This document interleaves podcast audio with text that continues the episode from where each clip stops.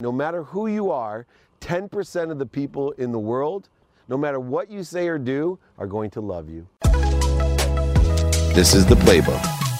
Here's what's interesting about marketing and life is that so many people surround themselves all day, all week, all month, and all year with bad songs. The problem is, is we don't understand frequency or vibration.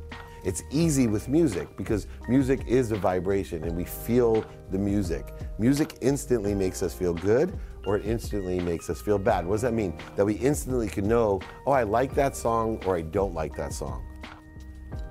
Now, you just met me. You don't know if you like me or not.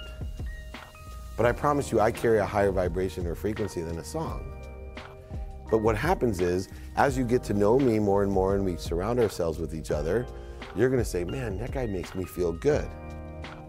I'm, I'm a good song in your life. But what I see in marketing and in life is that people, for some reason, I, you would die first than if I put you into a car and played from 7 a.m. till 7 p.m. a song you hated all day long. Does that sound torturous to you? Yeah, it sounds torturous to me.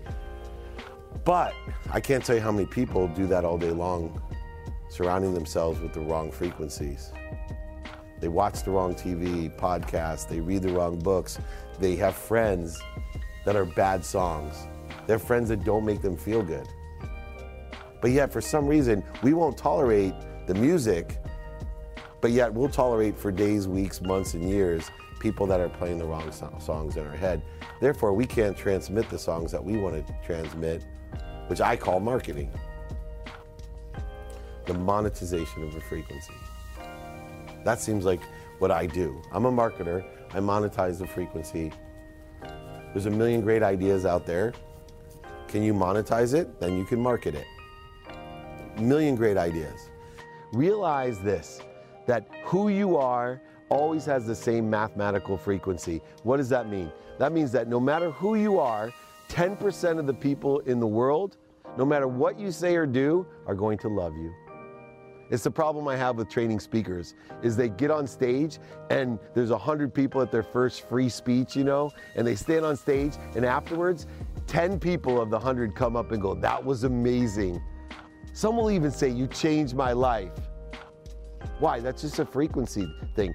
To thine own self be true, knowing that 10% of the people are going to love you no matter what. Now, you also have to realize that 10% of the people are going to hate you no matter what. You are Tabasco in their wound. No matter what you say, how smart you think you are, how handsome or, or beautiful you think you are, or charismatic, 10% of the people you are a scratching of a chalkboard. That's how annoying you are. And no matter what you do, say, or think, they're to think you're an idiot and hate you, attack you. It's what you do with the other 80%. And the way that you capture the other 80% is to know your frequency, to be yourself. Be okay with the people that love you and don't love you, but be yourself knowing that there's 7.6 or 8.4 billion people on the internet and there if only 0.001% of them resonates with you, you're the most popular person in the world.